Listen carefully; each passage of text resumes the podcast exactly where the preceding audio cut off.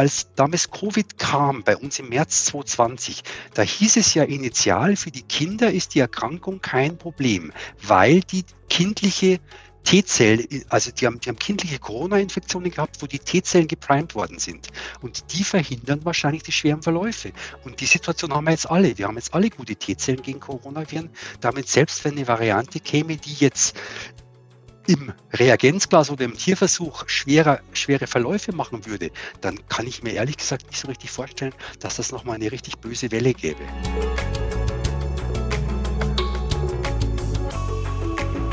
Das war die Stimme von Professor Tino Schwarz, dem heutigen Experten unseres Podcasts zu den Entwicklungen der Covid-19-Pandemie und den aktuellen Impfempfehlungen. Und damit begrüße ich Sie zu einer neuen Folge unseres Podcasts Nervennahrung, dem Podcast von Neurologen für Neurologen. Mein Name ist Matthias Meurer, ich bin Chefarzt der Neurologischen Klinik am Klinikum Würzburg Mitte und zusammen mit meinem Kollegen Sven Meuth, dem Direktor der Neurologischen Universitätsklinik Düsseldorf, moderiere ich diesen Podcast zu spannenden aktuellen Themen in der klinischen Neurologie. Unser heutiger Gast, Professor Dr. Tino Schwarz, ist Chefarzt für Laborungsmedizin und Mikrobiologie am Klinikum Würzburg Mitte, also ein sehr geschätzter Kollege von mir und einer der führenden Experten zur Impfstoffentwicklung in Deutschland.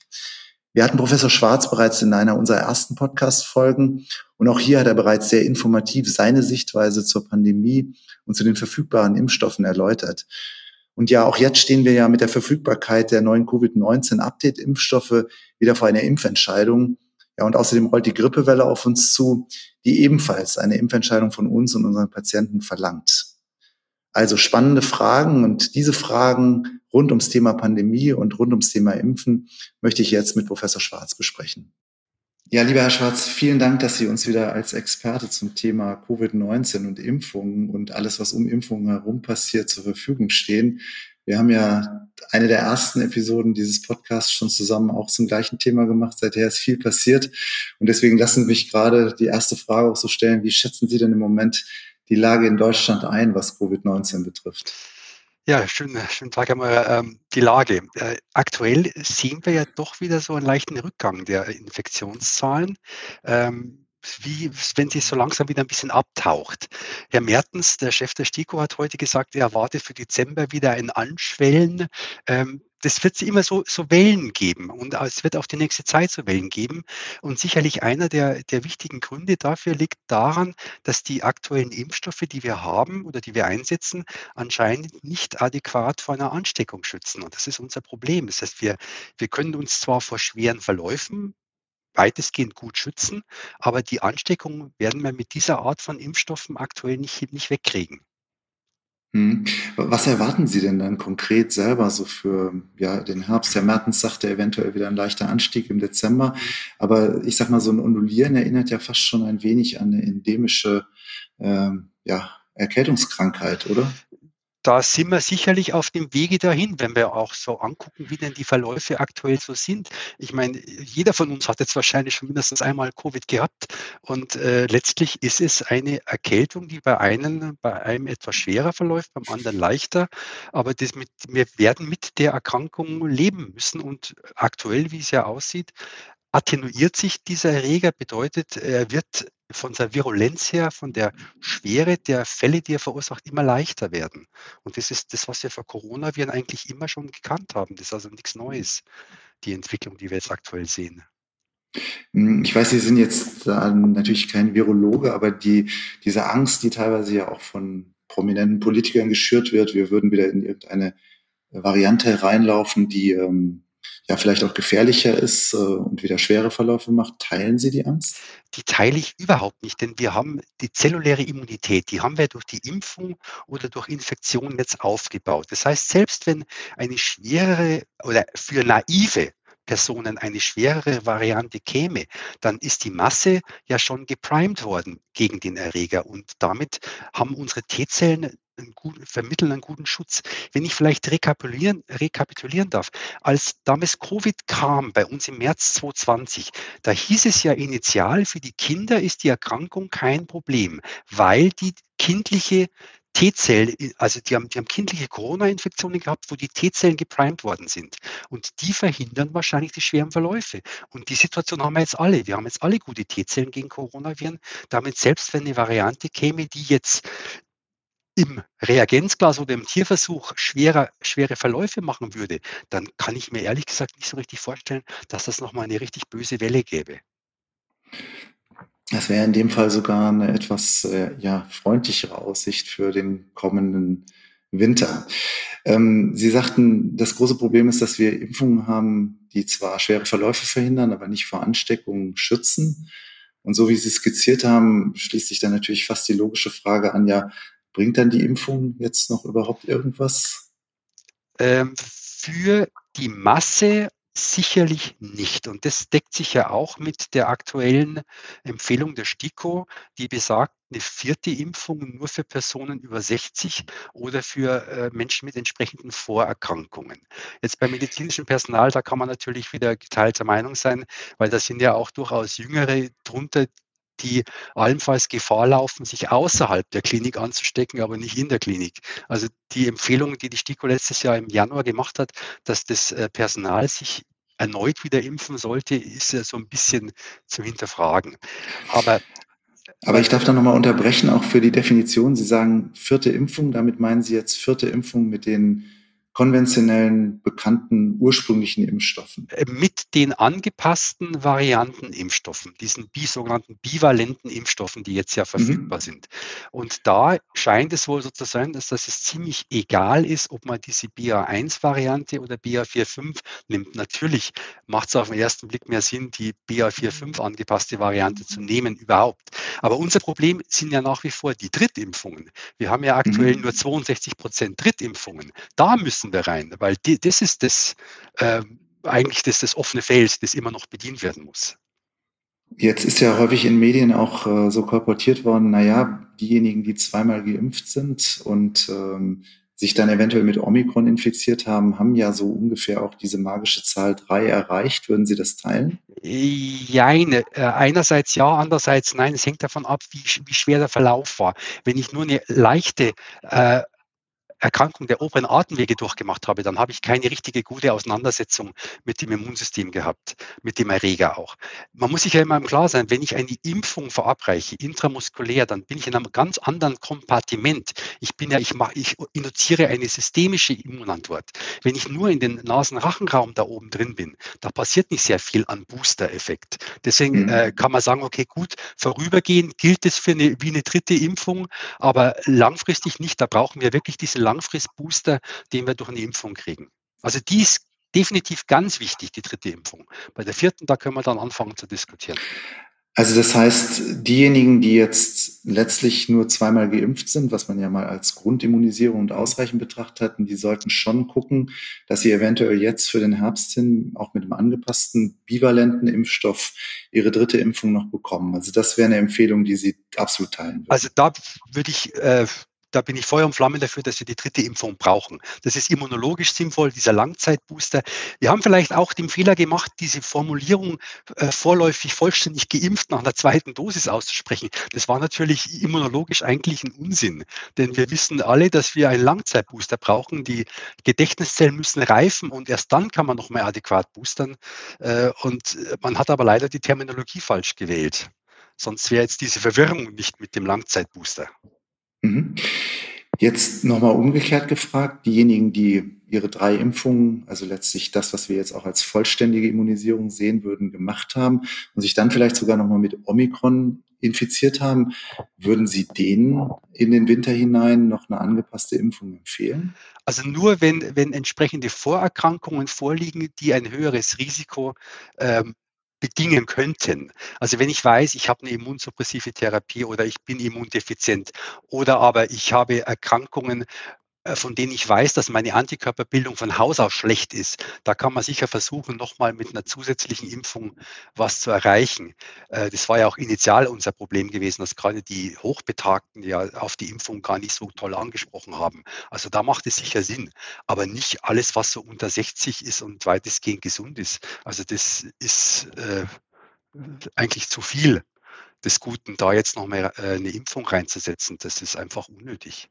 Mhm, aber um nochmal vielleicht jetzt auf auch für uns Neurologen interessante Krankheitsgruppe einzugehen, also zum Beispiel auch jüngere, gesunde Patienten, dreimal geimpft, eventuell auch mal kurzfristig mit Omikron infiziert und zum Beispiel unter einer B-Zelldepletion, unter Medikamenten, die eben eventuell auch aufs Immunsystem wirken, da würde man vielleicht schon sagen, ist eine ganz gute Idee noch für den Herbst hin? Oder würden Sie auch da sagen, wenn jemand jung und gesund ist, ist okay, soweit? Ja gut, es hängt davon ab, wie, wie gut wie, wie, wie gut ist die zu erwartende Antikörperbildung? Wenn ich mit der angepassten Variante, mit dem angepassten Impfstoff reingehe, dann habe ich ja nur eine halbe Dosis der Originaldosis, die wir im Impfstoff drin hatten.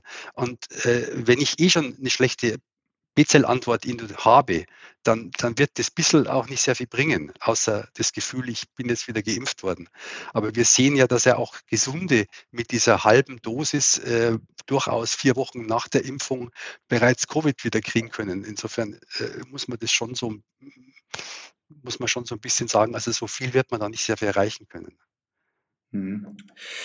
Jetzt aus der Sicht des Impfstoffexperten, wie wird es denn weitergehen? Also ich meine, letztlich haben ja diejenigen, die, sagen wir mal, eine Grundimmunisierung sich geholt haben mit drei Impfungen ja schon recht gute Karten, was jetzt so die, die Prognose eigentlich insgesamt angeht. Aber natürlich wäre es trotzdem gesellschaftlich natürlich schön, man würde noch mehr erreichen. Also sehen Sie es jetzt auch so, wie manche Experten sagen, das kommt jetzt jedes Jahr auf uns zu? Oder, oder meinen Sie, dass die Lösung eigentlich nur in Neuentwicklung liegt von Impfstoffen, die zum Beispiel nasal appliziert werden?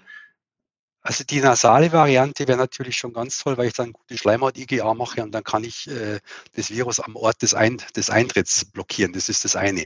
Äh, wir haben wir haben mit den mRNA-Impfstoffen angefangen zu impfen. Äh, hätten wir die adjuvantierten Impfstoffe, die jetzt ja verfügbar sind, hätten wir die ja von Anfang an gehabt, dann wäre die Situation vielleicht ein bisschen anders, weil da ist die Antikörperbildung viel breiter durch, das, durch die Adjuvantien als bei den wirklich passgenauen designten mRNA-Impfstoffen, wo man wirklich genau nur gegen die Struktur was äh, bekommt und sonst nichts. Das ist, äh, aber das lässt sich jetzt nicht mehr ändern, weil wir sind jetzt alle mit mRNA oder Vektorimpfstoffen ja geprimed worden. Damit ist der Zug da auf diese Richtung abgefahren. Aber ähm, nasale Impfstoffe wäre sicherlich durchaus eine Strategie, äh, wie wir es auch bei der Grippe haben, bei den Kindern. Können wir vielleicht nochmal so einen kurzen Exkurs machen, was diese bivalenten Impfstoffe angeht? Warum, warum hat man sich für sowas entschieden? Können Sie da zu was sagen, warum man diesen Weg gegangen ist, tatsächlich auch weniger von dem Einzelimpfstoff sozusagen in die Gesamtmenge reinzupacken? Ja gut, es ist immer eine Frage, äh, wie verträglich ist das Ganze dann, wenn ich quasi mit der, mit der gleichen Menge reingehe wie bei der, bei, der, beim, bei der Erstimpfung mit den 30 Mikrogramm bei Comirnaty oder bei den 100 äh, Mikrogramm bei, bei Spikevax, äh, dann habe ich natürlich ein Reaktogenitätsproblem und äh, damit ein Compliance-Problem und damit natürlich äh, auch ein Problem. Also letztlich war das ein Kompromiss, eine halbe Dosis zu nehmen. Ähm, man hätte natürlich überlegen können, statt jetzt der halben Dosis Wuhan, äh, Wuhan komplett rauszulassen und äh, vielleicht dann die volle Dosis BA45 zu machen, wäre mhm. auch eine Überlegung gewesen, aber die ist äh, nicht gemacht worden. Wäre vielleicht zu überlegen gewesen. Gut, man muss sich ja auch irgendwann wahrscheinlich entscheiden und sich auch festlegen. Äh, ja, das mit dem Entscheiden ist so eine Sache. Ich habe das Hearing der FDA Ende Juni mir angehört. Da ging es um die Frage, brauchen wir einen BA1 angepassten oder BA45 angepassten?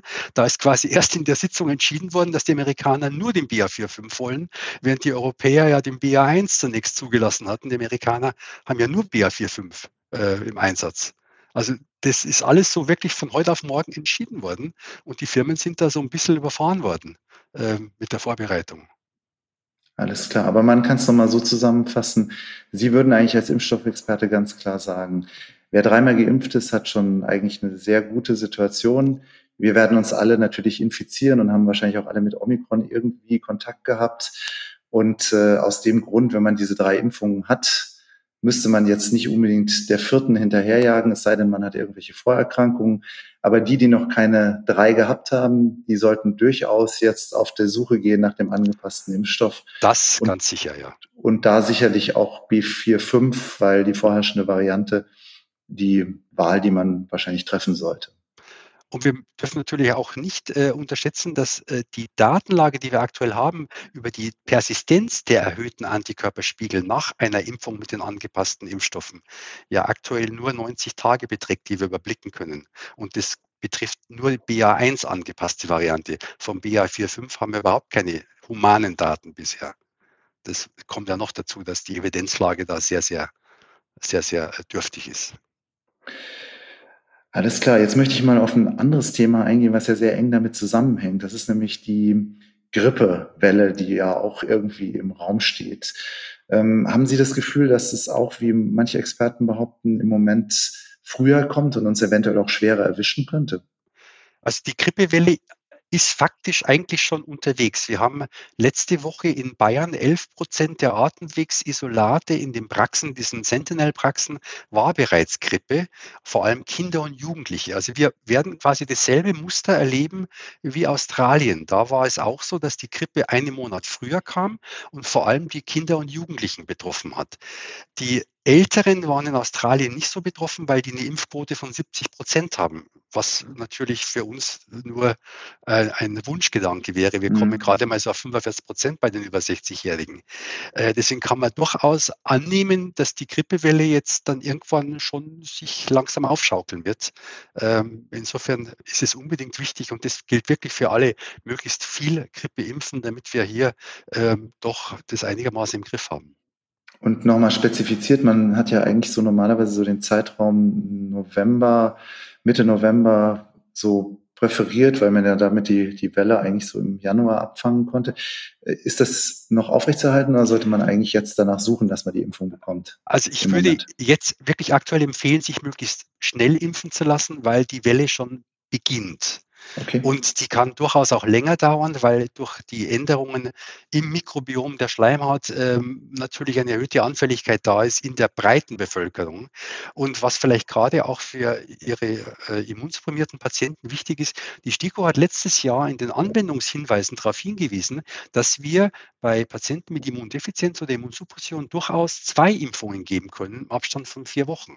Also das würde gerade für Ihre Patienten natürlich bedeuten, dass wir da schon etwas mehr Abdeckung haben über den Verlauf des Winters. Wenn wir jetzt mhm. die erste geben und dann vielleicht so im Ende November, Mitte Dezember eine zweite Dosis, dann hat man durchaus etwas mehr Schutz. Macht durchaus Sinn. Jetzt werden wir ja wahrscheinlich manche Patienten haben, die unter Umständen sowohl ähm, Covid-19 als auch Grippe parallel impfen, weil das ist im Moment ja Thema, beide Sachen sehr stark. Wie würden Sie das technisch machen? Können Sie da vielleicht den Kollegen Empfehlungen geben, wie man das äh, am besten sequenziell oder gleichzeitig? Was äh, sagt der Experte? Ach, das ist eigentlich, eigentlich relativ akademisch, ob man es am selben Tag macht oder, oder verschiebt, an, an getrennten Sitzungen macht. Das ist vielleicht vom Handling, wie die Praxis organisiert ist, äh, so so umzusetzen. Wenn die Praxis einen Impftag hat, dann kann man beides zusammen machen. Äh, wenn die das nicht so machen und der Patient individuell auftaucht, dann ist es natürlich immer einfacher, das getrennt zu machen. Man darf auch nicht vergessen, die äh, Booster-Impfstoffe haben, sind auch mehr Dosen. Vials. Das bedeutet, äh, da muss man das schon so ein bisschen organisieren. Und das ist immer so ein bisschen schwieriger, äh, mehrere Patienten gleichzeitig reinzuholen. Ja, mir, mir ging es jetzt eher darum, weil ja häufig gesagt wird, auch zwei Impfungen darf man nicht auf einmal gehen, dass sie vielleicht dieses alte Gerücht nochmal ausräumen. Nee, also das, äh, das, darf man, das ist auch durch Studien äh, gut belegt, dass die simultane Verabreichung links, rechts von Covid und Grippe völlig unproblematisch ist und weder zu einer äh, Nichtunterlegenheit einer der beiden Impfstoffe führt. Also kann man das natürlich selbstverständlich machen. Prima. Herr Schwarz, so zum Ende hin möchte ich natürlich noch Frage stellen, was, was glauben Sie, was in der Impfstoffentwicklung so an der Tür steht noch? Also wo, worauf können wir uns noch einrichten, was vielleicht demnächst auf uns zukommt, auch was Atemwegserkrankungen angeht? Gibt es da irgendwelche Neuerungen, Entwicklungen, die äh, von Ihrer Seite als Experte für Impfstoffe von Interesse sind, vielleicht auch speziell für die Neurologie? Also sicherlich äh, wird in nächster Zeit der Impfstoff gegen RSV kommen für die Älteren ab 60, aber auch für Menschen mit Vorerkrankungen, pulmonalen, kardio, kardiovaskulären Vorerkrankungen. Der wird kommen, vermutlich bereits 2024. Die Studiendaten, die jetzt vorgestellt worden sind, sind äh, sprechen von einer sehr, sehr guten Wirksamkeit gegen schwere Verläufe. Es wird kommen Anfang nächsten Jahres der Impfstoff gegen Dengue-Fieber, eine wichtige Infektion in der Reisemedizin. Das ist allerdings ein Lebendimpfstoff, was was äh, natürlich wieder zu Kontraindikationen bei Patienten mit immunsuppressiver Therapie äh, ja, letztlich das bedeutet, äh, muss man natürlich überlegen, wie man das macht. Aber das ist auch ein wichtiger Impfstoff, der, der äh, global natürlich von entscheidender, von großer Bedeutung ist. Das sind so die beiden Sachen, die auf, als erstes kommen. Es kommen dann auch angepasste beziehungsweise mRNA-Impfstoffe für, für Influenza. Die stehen auch ganz hoch in der, in der Pipeline der Hersteller. Also es ist momentan eine sehr, sehr dynamische Zeit, was Impfstudien angeht und was Impfungen, Impfstoffentwicklungen angeht alles ganz spannend. Ja, das ist vielleicht einer der Aspekte der Pandemie, dass sich da natürlich sehr viel Fortschritt auch dran eben gezeigt hat. Vielleicht noch eine letzte persönliche Frage. Maskenpflicht, brauchen wir es wieder für die, für die Wintersaison? Wie stehen Sie dazu? Und wenn ja, welche Maske? Also mit Sicherheit nicht die FFP2-Maske. Das, das muss man ganz klar sagen. Die, die Kommission für Krankenhaushygiene und Infektionsprävention am Robert-Koch-Institut, also unsere Fach, ähm, Fachberater haben gesagt, die FFP2-Masken im Krankenhaus seien absoluter Unsinn. Ähm, sie wurden auch nicht gehört im Gesetzgebungsverfahren, was, was per se schon ein Affront ist. Also die OP-Masken sind sicherlich äh, vom Handling her besser. Die haben uns viele, viele Jahre gute Dienste geleistet in der Klinik äh, und die FP2-Masken haben eine schlechte Compliance und wer trägt die Maske wirklich im Alltag richtig und dauerhaft konstant? Äh, also da ist man mit einer OP-Maske meines Erachtens sicher besser aufgehoben. Und ob wir sie brauchen im Klinikbereich, ja, eine Maske, eine OP-Maske ja, aber nicht eine FFP2-Maske. Das äh, fördert sicherlich nicht die Bereitschaft der Mitarbeiter ähm, zu arbeiten und die Patienten haben es auch nicht, äh, die wollen es auch nicht haben. Lieber Herr Schwarz, vielen Dank für die wie immer sehr klaren Worte und die sehr informativen Informationen, die Sie gegeben haben. Ich bedanke mich ganz herzlich. Schönen Tag. Tschüss. Ja, damit wären wir wieder am Ende unseres Podcasts Nervennahrung, dem Infopodcast von Neurologen für Neurologen. Wenn Ihnen euch die Folge gefallen hat, dann empfehlt uns bitte weiter. Diese und weitere Folgen rund um das Thema der Neurologie finden Sie, findet ihr auf den gängigen Podcast-Portalen. Mein Name ist Matthias Meurer und ich wünsche Ihnen, wünsche euch eine gute Woche. Bis dahin.